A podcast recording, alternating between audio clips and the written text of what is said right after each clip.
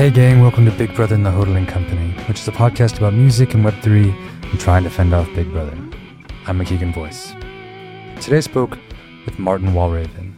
Maarten has a PhD in history and works at the intersection of music and media.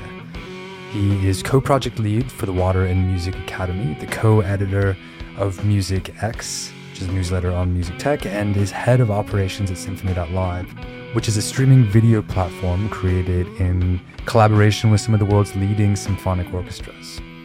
He also just started Wild Awake, which is a new music project focused on building scenes that uses Web3 technology.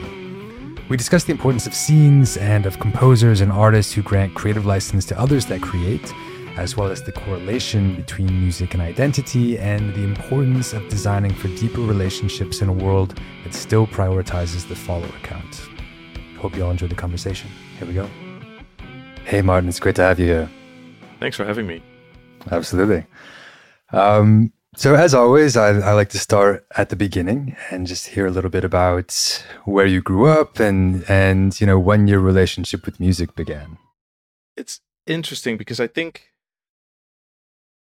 everybody's relationship with music is sort of always at the beginning, right? Um, I hope. I mean, yeah, that's the hope. Um, I was just remembering earlier today that um, for my for my PhD, I read a lot of these um, working class autobiographies from people in England, um, sort of born the late 19th, early 20th century, and then written around sort of the the 30s of, of the 20th century. Um, and they all have, uh, most of them, like the vast majority of them, have a, a sound as their first memory. Hmm.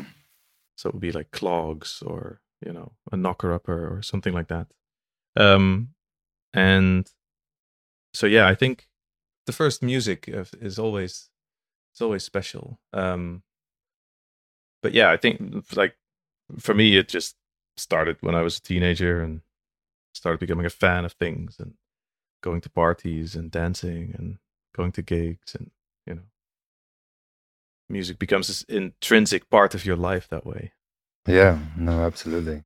Do you subscribe to you know the Cagean you know sort of thought that that everything we do is music? Yes. Yes. Okay cool. yeah yeah. Any yeah any sound can be can be music. Yeah. Mm, mm, yeah. And what was you know what were these first these first musics that were bringing you to clubs that were you know around you you know as a teenager? What were you know what were your first musical loves? The kind of skate pop punk you know green day NOFX style music um which led into stuff like Nine Inch Nails. Um, cool. I was a lot into trip hop, hmm. Portishead, Massive Attack, mm-hmm. all that sort of stuff. Um, and then drum and bass, techno. Um, yeah. And and then it just got weirder and weirder. That's amazing. I love it. I think we share, at least of what you've mentioned, a pretty similar sonic palette. Um, yeah, and Portishead and Nine Inch Nails were two two of my early music loves as well. And uh, like you, I think it just you know continued to get weirder from from there. So, at what point did that love for music and your interest in music, you know, translate into uh, an interest in pursuing it um, in you know more of a professional capacity? Um, so I guess I kind of because I never learned to play an instrument. Mm.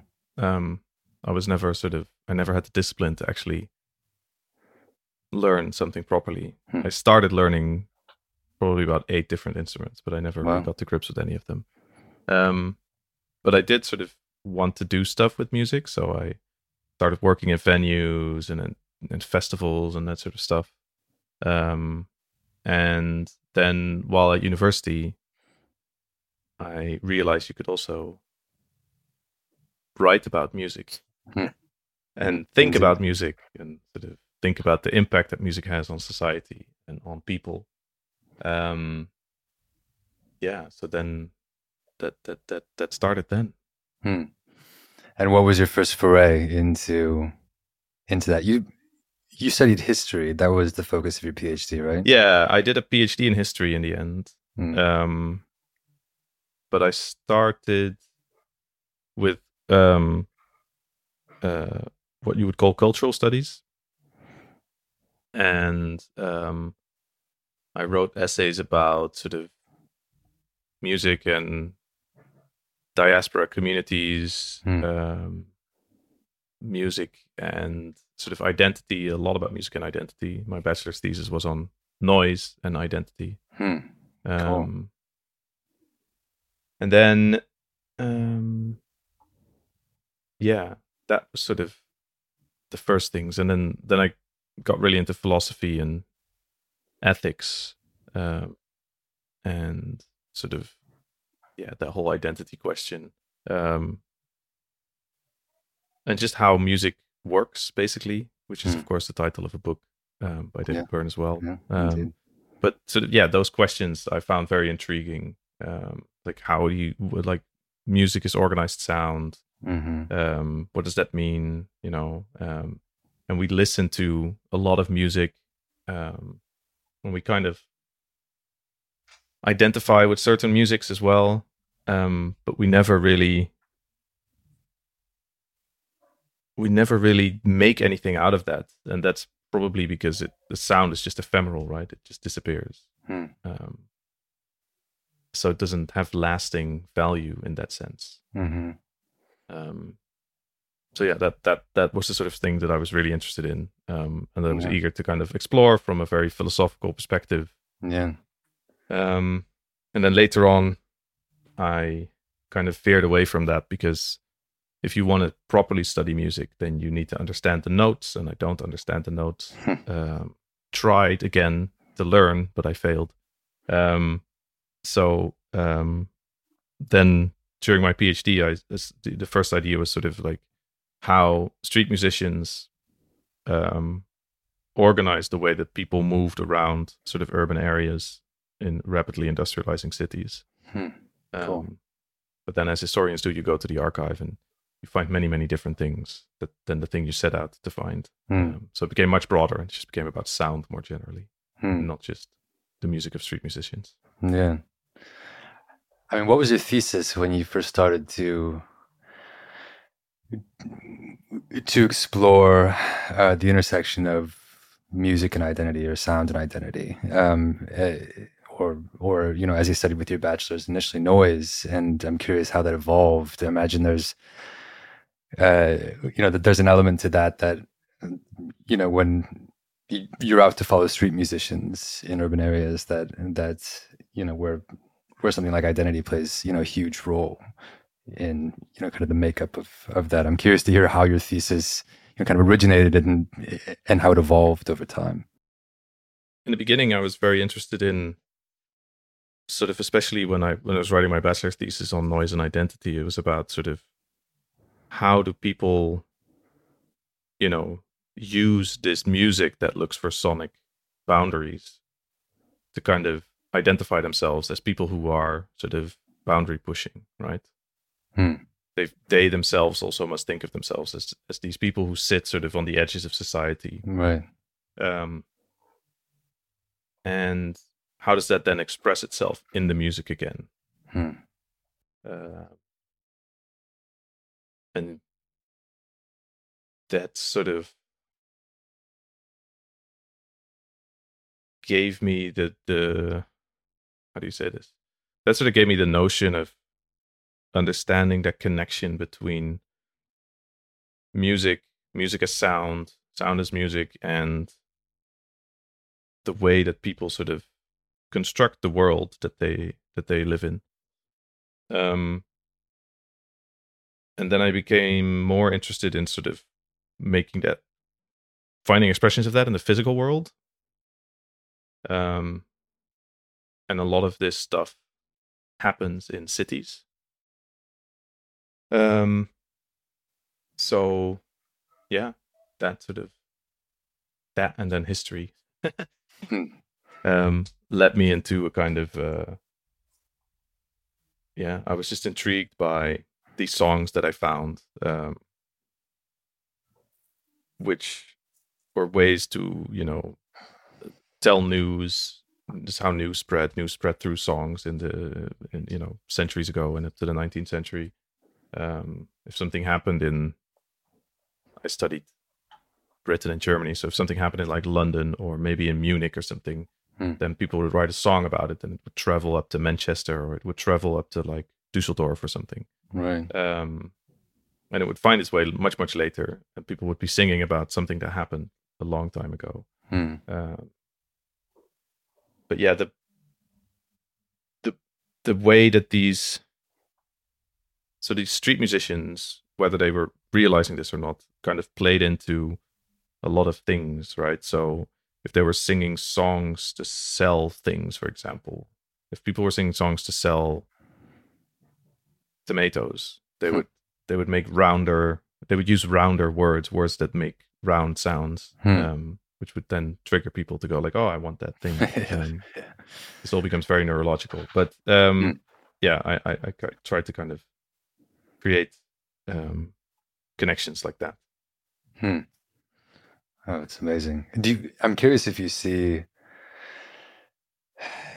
see that still happening today. Obviously, you know the industry is completely different, and there is I don't know how many more times more music at the at, this point that it's really hard to you can kind of trace things like that. I'm curious if you you know if your study extended to you know kind of the Spotify age you know of music and if you still see those those like neurological tendencies of you know like if you have something to sell or talk about matching the physiology with with the actual music itself or like using it as a way to to disseminate news for instance um or, or like any semblance of those things today I mean, yeah, for sure, it still happens. Um, it's just very different. Hmm. Um, also, but the, the way that music spreads now is so different. right um, and the way that we consume music is so different, right? Because there was barely recorded music right. In the late 19th century, um, right. and now we're all walking around with headphones, mm-hmm. um, creating our own little sonic worlds, and mm-hmm. it's more about, you know, things like uh, uh, the the role that that that that music plays in the way that people drive. Um, you know, and the, the the the sonic environment of a car, for example, is, is super interesting, and um, a lot of music has sort of been made to accompany that sort of environment. Mhm. Um, so that definitely still happens, just different. Yeah, yeah, yeah, absolutely. Um, yeah, and I'm really attracted to that idea also that that you were talking about of of these people who embodied, uh, you know, the music that they were creating as a boundary pushing, you know, kind of art form, and vice versa. I guess um, they there was like a symbiosis between those, or like between that relationship of of the person making it and the output and um that that was always you know when i wrote for vice that was that was always my beat was writing about like you know the weird avant-garde experimentalists who uh you know were out i mean doing crazy shit that's like you know hard to actually define as music in some ways and that's that's the point um like like i remember there's a what's coming to mind right now is like a piece by Alvin Lucier when he plugged like uh, like these kind of nodes to his brain and tracked the alpha waves that came out of his brain, and that dictated like a drum beat. Um, uh, you know, just like weird, weird conceptual things, and it's not it's not really about the sonic output. It's more about like the why the hell are you doing this, and like what does that mean? yeah, and and a lot of them went a little bit too far, Mm. which made it not very pleasant to listen to for Right. most people, which is also fine, of course. Not all, not all music needs to be sort of a pleasant melody. hmm Um, but yeah, a lot of a lot of composers kind of went a little bit too far, and then um, there's also the kind of counter urge again, of course, of um, people like uh, Gorecki and Baird, uh, you know, the Eastern European sort of late 20th century composers um, who made very beautiful melodic hmm mu- music again, um, which was much nicer than yeah. a lot of the weird stuff that was happening, yeah. um, which may sound cool conceptually, but Right. Yeah, I feel like I feel like the true value of a lot of the stuff that didn't sound good, you know, wasn't melodic or even have harmony really, uh, uh, was was interesting because it it inspired other people who were making more popular music to think slightly further and make their music more interesting and expand the kind of the mainstream notion of what music can be. Um, and yeah, that, for sure. Like with just synthesizers, even you know, Sure. that also happened. So yeah, Yeah, Yeah. or like you know, like La Monte Young working, you know, working with the Velvet Underground or something, and and like, Yeah. you know, being able to trace that all the way through music. It's like, you know, we owe those conceptualists a debt because they, ultimately, I think, they make music more interesting. yeah, for sure. I mean, if those, if if that sort of influence hadn't happened, then um, the Stooges would have sounded way different. Right, right, Silly things like that. That's cool to trace that sort of stuff. totally.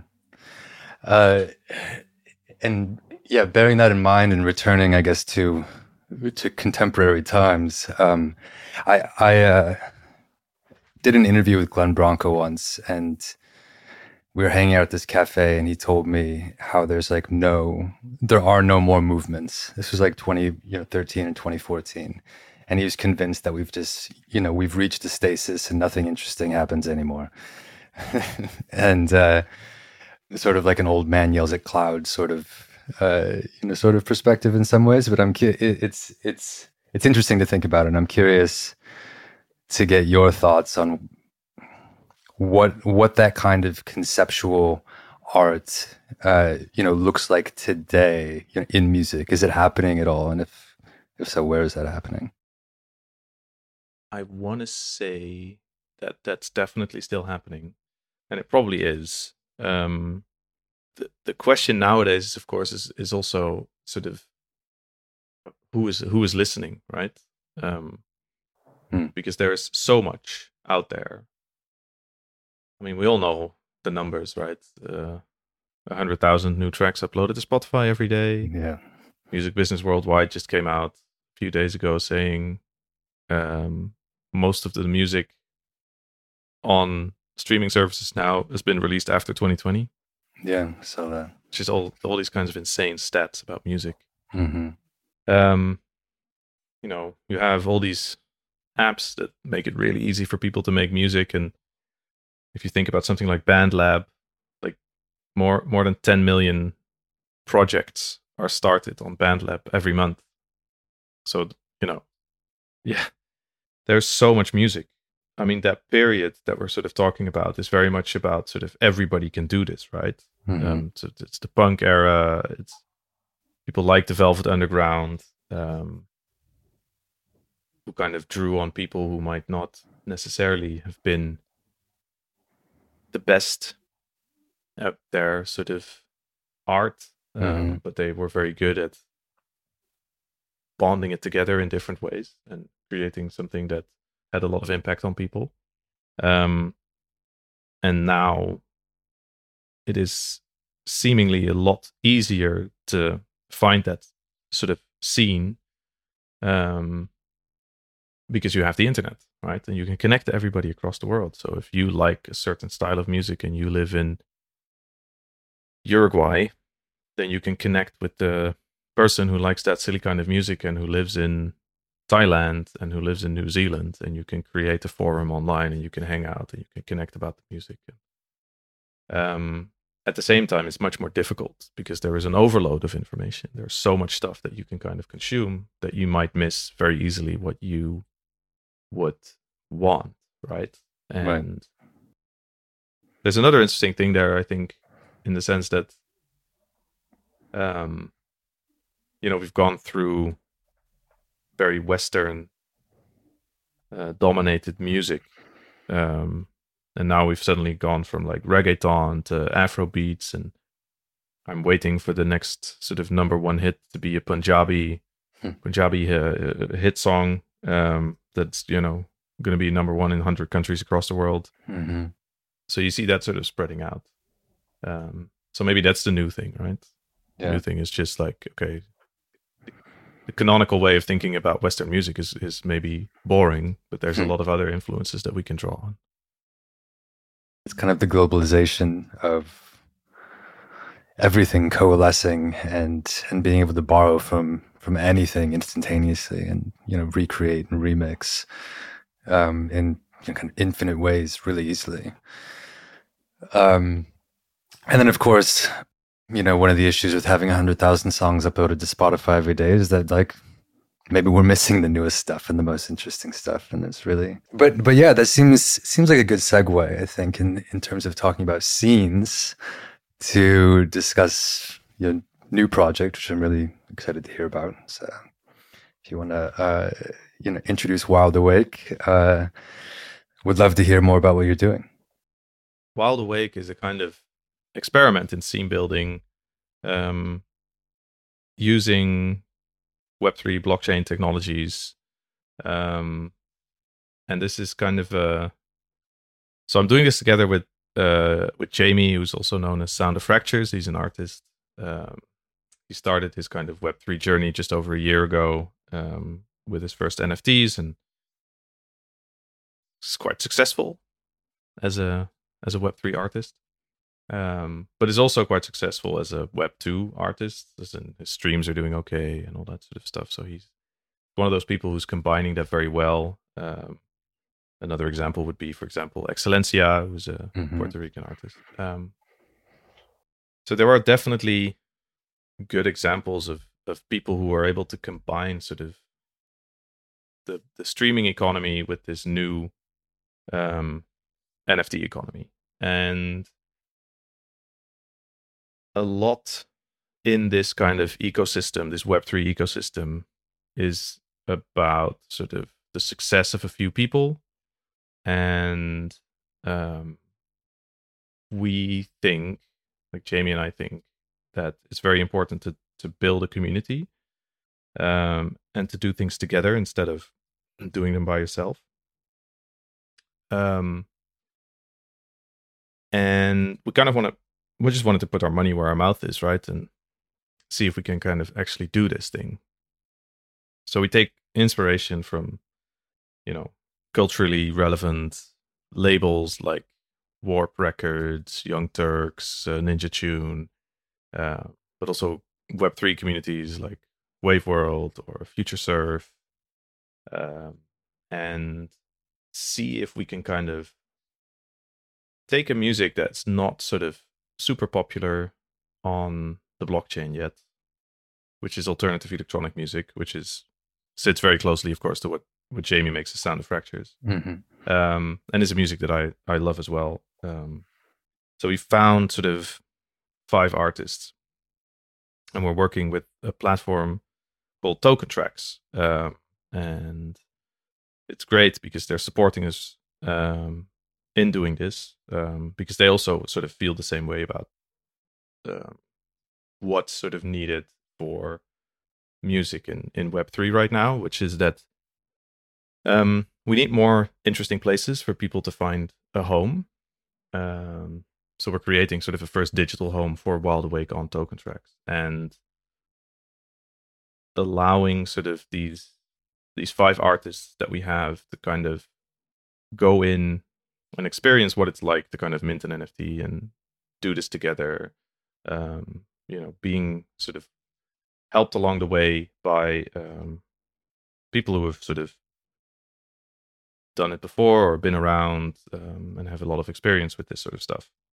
Um, and in doing that, like we kind of have a sonic identity, right? Um, you know, cool people with great stories. Like all of the artists involved have wonderful stories because each artist, of course, has a story, right? And that's sort of what right will resonate with listeners. Um, and yeah, that's sort of that's sort of the gist of it. We just want to we want to see if we can create something a bit different that is about music, that is about culture, that is less about sort of the pure financialization aspect that blockchain often brings with it, and it's more about mm-hmm. the community building aspects that sort of is more like Web three related. Um, and yeah, see if we can make viable viable alternatives for artists who are sort of building their careers um, and pursuing their dream of becoming, you know, people who can sort of live off their music. Cool. I mean, that sounds really exciting. I mean, as you know, I, I have my own concerns about the over financialization of what's happening in music in Web3, I, th- I think. And uh, the more we can lean into you know, community scenes like like this, I think the healthier. So, so that's incredible. I'm really happy to to hear you're doing that. Um, so, so are these artists that you're onboarding? Are they people who have some familiarity with the Web3 space, or are they all coming from outside of it? They have some familiarity with crypto, some of them. Um, but out of the five, we had to help three create a, a wallet, hmm. um, which it didn't have yet. And, um, you know, help them get their ENS, which is also their first e- NFT. Um, and yeah, just just help them along it that way. They all were familiar with it, so we found them through the kind of Web three grapevine. You know, um, another person who's involved is is uh, Kat Bassett hmm, from mm, nice. uh, Water Music. Um, she's also helping out, and you know, one of the artists that she mentors, coaches, not quite sure what they call it, uh, via she, shesaid.so is, is now also in, in the Wild Awake cohort. Oh, She's called Iris cool. L. Um, so this is somebody, you know, who's been hearing about all of this stuff, but hasn't really had the, the experience of doing it. And um, then you have the person who is, you know, yeah, you know, done some crypto trading in the past couple of years during the bull market, but I don't actually have any NFTs or mm-hmm. thought about releasing my music as an NFT, but always thought it might be interesting to do so. Um, so yeah, that's uh, it's an interesting sort of uh, it's an interesting dynamic. But we really wanted it to be people who, for who it was going to be their first sort of actual music on the blockchain. Right. So it sounds like it's you know going to be cohort based, yeah. Like this is an initial cohort. Yeah, and so we're starting this with these five people on TokenTraxx. There'll be limited edition NFTs. Um, there's there's probably going to be twelve of them. Um, relatively good, you know, solid price of like 0.02 ETH is what we're kind of thinking about right now. Um, so that the artist sort of, you know, steps away with like about four hundred dollars, which is just a nice amount of money to kind of walk away with from such a project. It's not the the, the moon, um, but that's sort of also uh, not realistic for most people, right? And that's one of the things we try to do is like, how does this become this realistic, viable, extra, you know, to put it in annoying terms, vertical for people for their for their revenue from their music, um, and how does that sort of fit into the narrative that they're weaving about themselves as musicians? Um, yeah, I'm yeah, that that's just sort of uh, where that train of thought went. cool. And I'm I'm curious how you're approaching because uh, I think like what you were alluding to at the beginning in this this kind of crossover between you know like a Web two audience and a Web three community, I guess if you want to call it, and uh, use those terms to to kind of differentiate. Um, I'm curious how you're approaching um, that and kind of what you know what success will look like to build you know a community. Uh, I mean, that's always something that I'm really curious about because it it it is sort of the um, the most I think integral thing an artist or really anyone can do is is you know have community, build community, and and you know Web three and you know tools connected to the blockchain and um, you know these ways that people are using to you know organize collectively are incredibly fascinating. But you know something like community is also very you know has to be a very organic process in you know in order to manifest. And I'm I'm, curious how you're approaching you know this cohort and what the process actually looks like to you know what's the strategy for you know helping artists to build you know community what does the what does that success ultimately look like and you know if you have any thoughts on how you think that will happen just to come back to the thing about cohorts as well what we're trying to do is we're gonna we're gonna bring these five artists on chain um and that's sort of the first step for Wild Awake. So we want to see if we can kind of build this brand around Wild Awake. Should probably call it a meme in Web3, right? But um, that will kind of extend beyond that. So it'll be about sort of the good music, but it will evolve into something that includes visual art, that includes graphics, that includes writing, you know? um, that becomes much more of a, a cultural a cultural thing.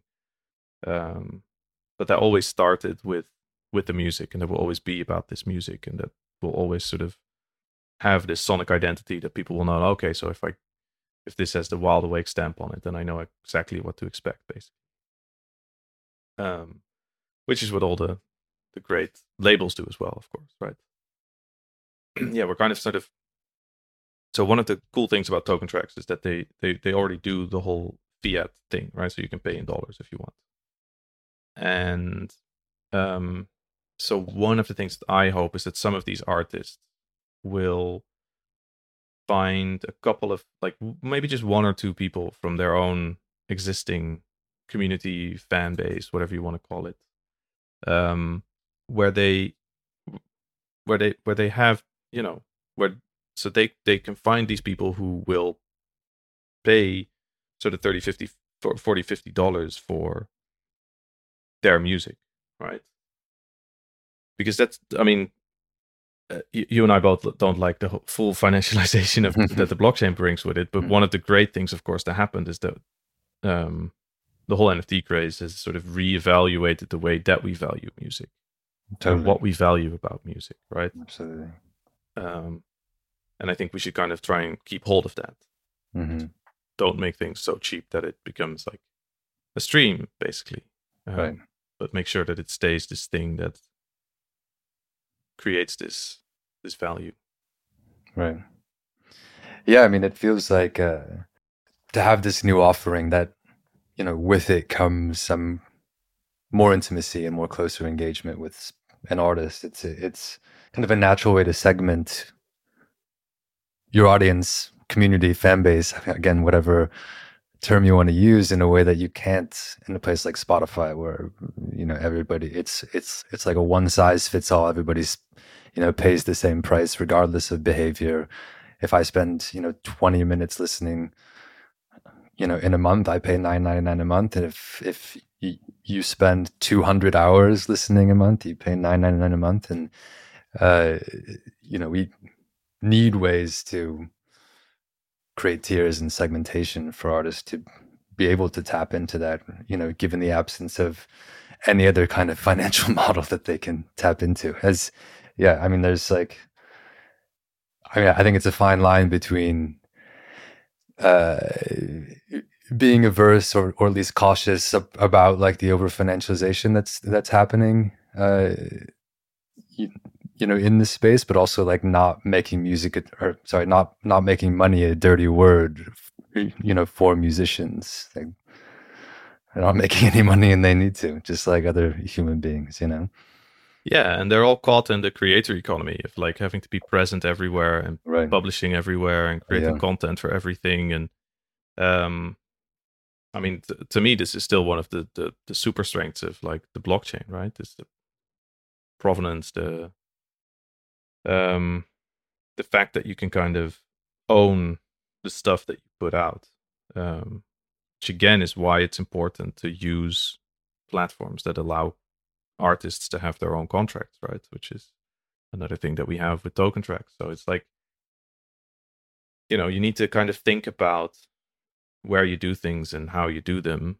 And one of the one of the beauties of sort of crypto blockchain is that it allows you to take control of all of that. Um, you know, one thing that I often say to people is like, if you do this, you can set your own metrics, your own metrics for success, right? Which we're also asking about. Um, and you don't have to be sort of going like, oh, I have this many streams, I have this many followers, I have this many likes, I have this many something that other people provide you as data points. Um, but you can say, okay, so I want to have, you know, my my metric for success is something totally different. It's like I want to have, uh, I want to find four people that can help me release my music in India. I don't know. you know, you can think of the weirdest things that you might want to achieve, and then you know try and try and manifest that and make that happen instead of sort of saying like, oh, to make that happen, I need a hundred thousand followers. Right. Right. Yeah, no, I really like that idea where you can you can set your own success you can set your own success metrics and you, and you have the tools available to you to customize it in any way that Yeah. you want. Um yeah, I'm curious how you you know how you and Jamie first you know first connected and how you know how this came to be. So J- Jamie is also in Water & Music, and I'm in Water & Music. Right. Um, so we're members and we're in the Discord and we're active in the Discord.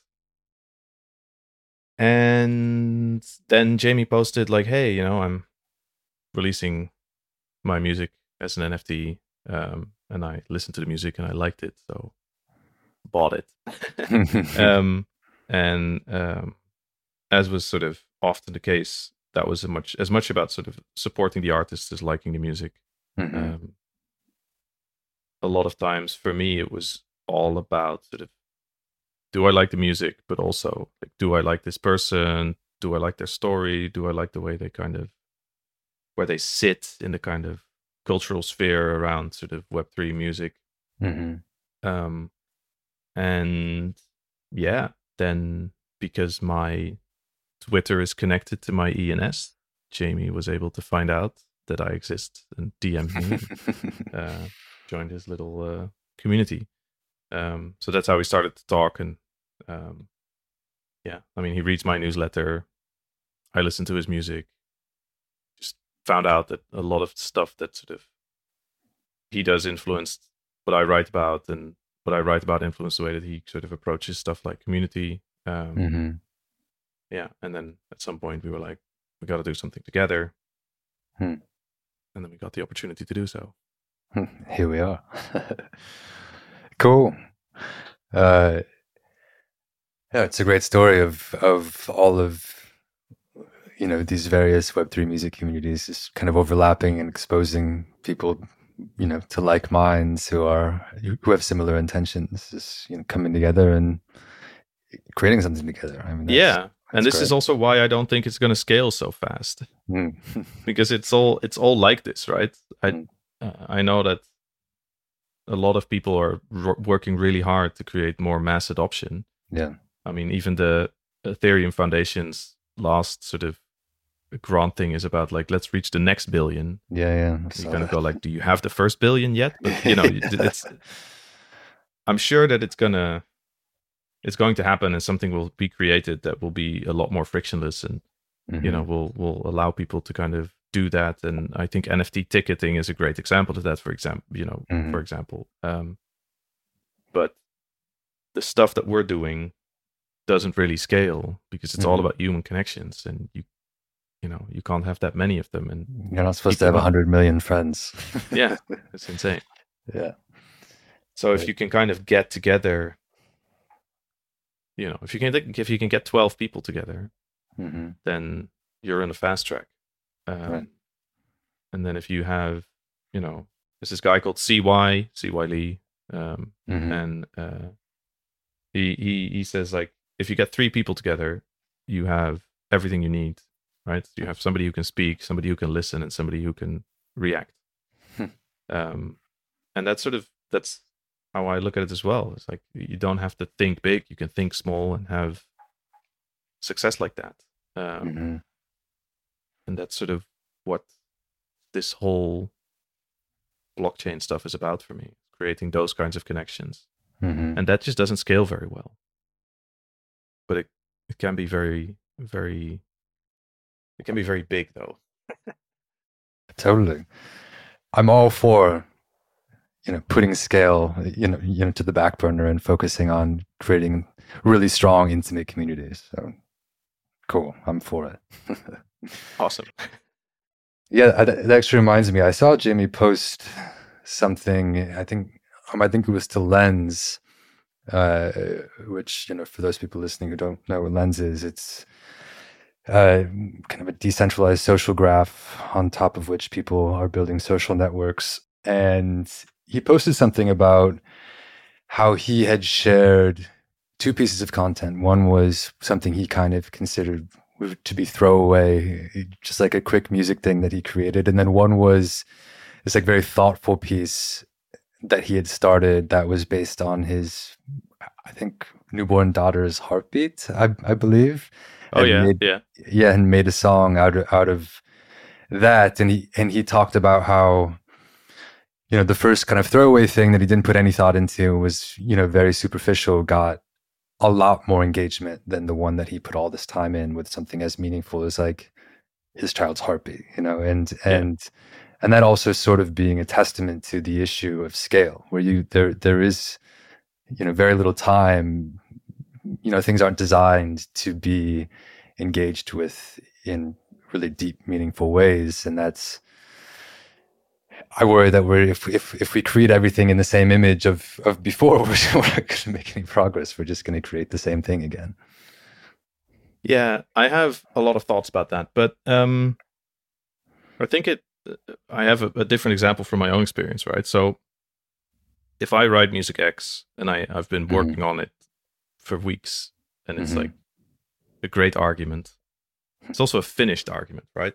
Hmm. So I put that out into the world, and I don't actually get that much responses to it. Mhm. Whereas if I'm, you know, busy writing Music X and I suddenly read something um, that I don't know, for example, upsets me, Hmm. and I sort of delete what I wrote, or I don't delete it, I, I put it somewhere else for for future use, um, and then I just go on a rant. Um, there's tons of engagement on that, yeah but I I also think that's because it's open, right? It's more open ended. Hmm. You can't expect many people to kind of sit down and take the time to engage with whatever it is that you put out into the world. Totally. Um, and if you do, and it's this kind of more thought out, finished product, basically, Mhm. um, then it's much more easy for people to kind of accept that and move on. Mhm. Whereas if it's this kind of more open ended thing or something that they can kind of put something of their, themselves into, then it, Mhm. it's much easier for people to kind of engage with it. It takes less Mhm. energy, right? Mhm. um, so yeah, I think there's there's a lot a lot in that, um, and there's a lot of value in creating spaces where people do kind of engage more thoughtfully with each other. hmm Yeah, yeah, that's a good point, and that's that's you know that's something I experience a lot too in writing you know fifteen hundred word piece or something, and uh, it can it can get less engagement than a twenty word tweet, you know that Yeah. that But that the I write or fifteen hundred word else- piece of writing might sort of be more evergreen, and you know you you find people referencing it two years from now. So Yeah, totally. staying power in that. Yeah, absolutely. And I think, you know, there's a place for both of these these types of content and um yeah, I guess my my hope is that in hopefully championing, you know, projects Wild Awake and others that are oriented around these like more tight-knit, you you know, intimate kind of community building experiences, there's more time there, there are more things designed for that kind of deeper engagement than just you know for instance on twitter everything's on you know on level ground i can tweet music nfts are awesome. And i see see these types of tweets a lot. And they'll have 200 likes for some reason. And and then you know a piece like really thoughtful piece that probably took someone you know, 12 hours to write. One like, you know, so it, it, they're all right next to each other and they're all condensed into these, you know, 140 character snippets. And, uh, yeah. you know, you know, I wonder if there are ways that we can design to encourage, encourage deeper engagement in these, these types of social spaces. I mean, if you uh, like, my favorite record of 2022 was a record by Kathryn Joseph, which is beautiful, beautiful music. Um, everybody should listen to it, but it's also melancholy, sad. You know, it's it's music that you can't just sort of listen to. It kind of it grabs you and sort hmm. of stops you from doing whatever it is that you're doing and makes you listen to the music. So you can't always listen to it, right? Um, which means that it didn't pop up in my Spotify Wrapped because I didn't listen to it a million times, but I listened to it very intentionally if I did listen to it. Um, so we have this disconnect there at the moment where we say, this is the stuff that you liked because it's the stuff you listen to most. Mm-hmm. But we earlier we were talking about like Alvin Lucier and those kinds of people, right? And mm-hmm. it's also not usually the music that you kind of just like, okay, don't know what to do. I'm going to put on Alvin Lucier. yeah. Um, yeah. No, you're probably going like, okay, so now I want to have this music because of X, Y, and Z reason. Um, mm. But that music is super valuable, right? Yeah, That's probably the music you want people to find. Right. However many years from now. Right. Indeed. Indeed. That's that's actually the perfect segue in into my last question for you. You're going to a desert island and you get to bring three albums with you. What are they? three. Three. Three. That's luxurious. um, I'll take Live Evil by Miles Davis. Nice. Um, and I'll take The Downward Spiral by Nine Inch Nails. Cool and I will bring something that will make me jump up and down. um, I'll I'll I'll bring another album that makes me jump up and down. That makes that's happy and that's sort of, uh, yeah. I can't think of which one. That's uh, that's okay. To be determined. Sorry. That's I said that's okay. To be determined. Yeah, yeah, yeah, yeah, yeah. we, yeah, we, yeah, we can revisit that for round two, whenever that may be, sometime down the road. um, cool. Okay, and so yeah, Maarten, for anybody listening who might be interested in getting involved with your projects or or just following what you do, where is a good place, you know, for people to do that? Uh, you can read my newsletter, which is called Music X musicx.substack.com or musicx.email if you like nicer looking URLs. um, and you follow me on Twitter at Walraven Maarten. Um, yeah, I'm I'm there. and if you want to know more about Wild Awake, uh, track our mirror. So wildawake.mirror.xyz. Cool. Awesome. Well, go check out everything that that Maarten is doing. They're all they're all great projects. Um, and yeah, Maarten, this has been a really you know great conversation. Thanks, you know, really appreciate you being here. Awesome. Thanks for having me. Absolutely. Take care. All right, that's it for this episode of Big Brother and the Hodling Company. I'm your host, Maceagon Voss, and you can keep up with me and all the latest Web3 music trends on Twitter at Maceagon. That's M A C E A G O N. This show is a production of Decential Media. And you can visit us at decential.io and remember, only you can prevent and fend off Big Brother.